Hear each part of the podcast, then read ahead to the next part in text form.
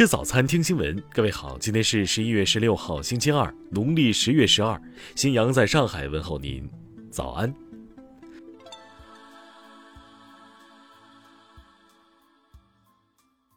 首先来关注头条消息。十一月三号，周先生发布视频称，自己一百二十升的油箱在加油站加了一百六十一升汽油。视频显示，周先生问加油站工作人员：“你加满了吗？”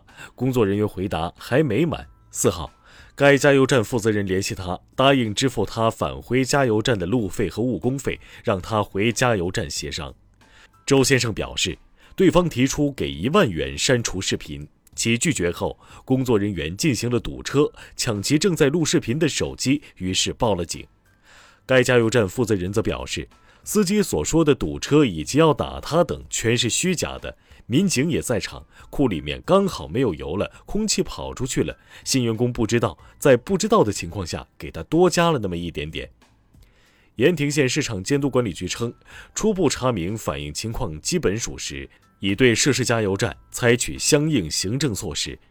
盐亭警方称，周先生及妻子电话号码被泄露，本人被限制人身自由等问题还在调查中。听新闻早餐知天下大事。十五号九点三十分左右，北京证券交易所鸣钟开市。开市首日，北交所首批八十一家上市公司集体亮相，其中十只新股开盘全线上涨，触发临停。自然资源部十二号消息，将统筹研究支撑海峡两岸融合发展的重大交通等基础设施纳入国家相关规划。教育部十五号公布了深化证照分离改革实施方案，优化审批服务，推进民办学校证照分离改革。十五号消息，截至目前，公安部共废止统计报表三十八种，涉及统计项目四千余个，占现行公安统计报表总量的三分之一，切实为基层公安机关减负。近日。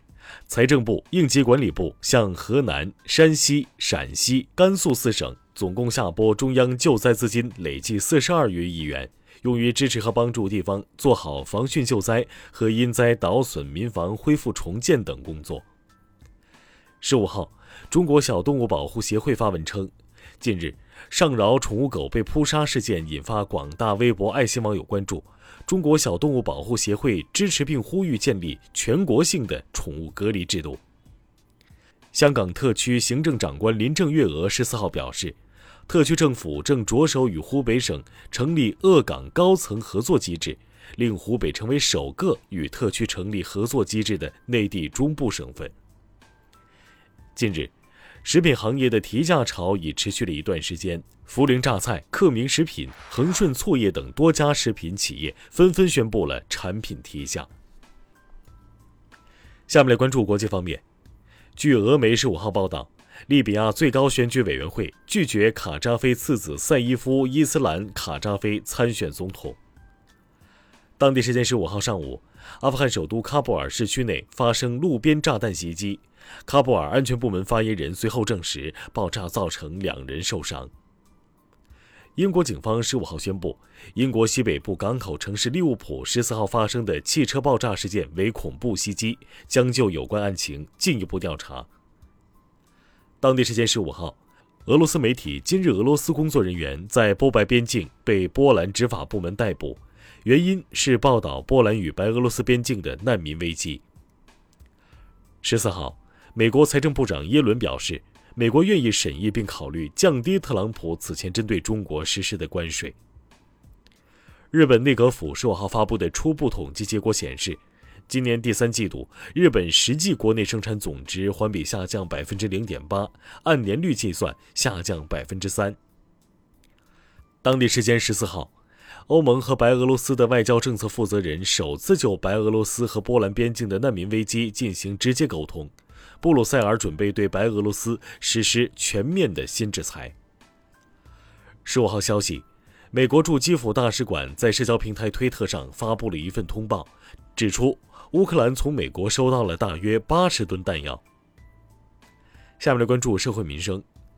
近日，多地快递食品包装检出新冠病毒阳性的情况。对此，多地疾控中心紧急提醒：快递外包装不要带入室内。为救一轻生女子不幸坠楼牺牲的消防员陈建军同志遗体告别仪式于十五号上午在蒙城县殡仪馆举行，大批群众守在殡仪馆门口和县城内街道两旁，手捧鲜花为英雄送别。近日，有网友反映，陈独秀、陈延年、陈乔年故居急需修复保护。对此，安徽安庆市委办公室十一号回复称。其故居复建已经获得省文物局批复，原则同意。此外，陈延年、陈乔年读书处修缮工作也已纳入整体考虑，一体化推进。十四号，三亚一公民未经许可用新品种水稻龙科六三八 S 繁育杂交稻种，被判赔十万元。十五号下午。江苏省启东市一小学有三名学生发生坠楼事件，学校第一时间拨打幺二零送医救治。目前，三名学生生命体征基本平稳，具体原因公安机关正在调查中。下面来关注文化体育。贵州恒丰足球俱乐部十五号表示，球员与俱乐部就欠薪问题已达成妥善解决方案。国乒休斯顿世锦赛热身赛十四号在温州奥体中心收官，樊振东在决赛中四比零横扫大满贯得主马龙，强势夺冠。十五号消息，澳洲 NBL 季前赛第二战刚刚结束，东南墨尔本凤凰队以一百一十二比一百一十六负于伊拉瓦拉老鹰，周琦砍下了十七分十二篮板。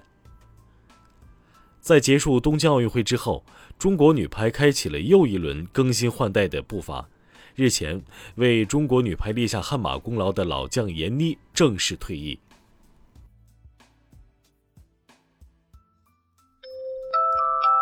以上就是今天新闻早餐的全部内容。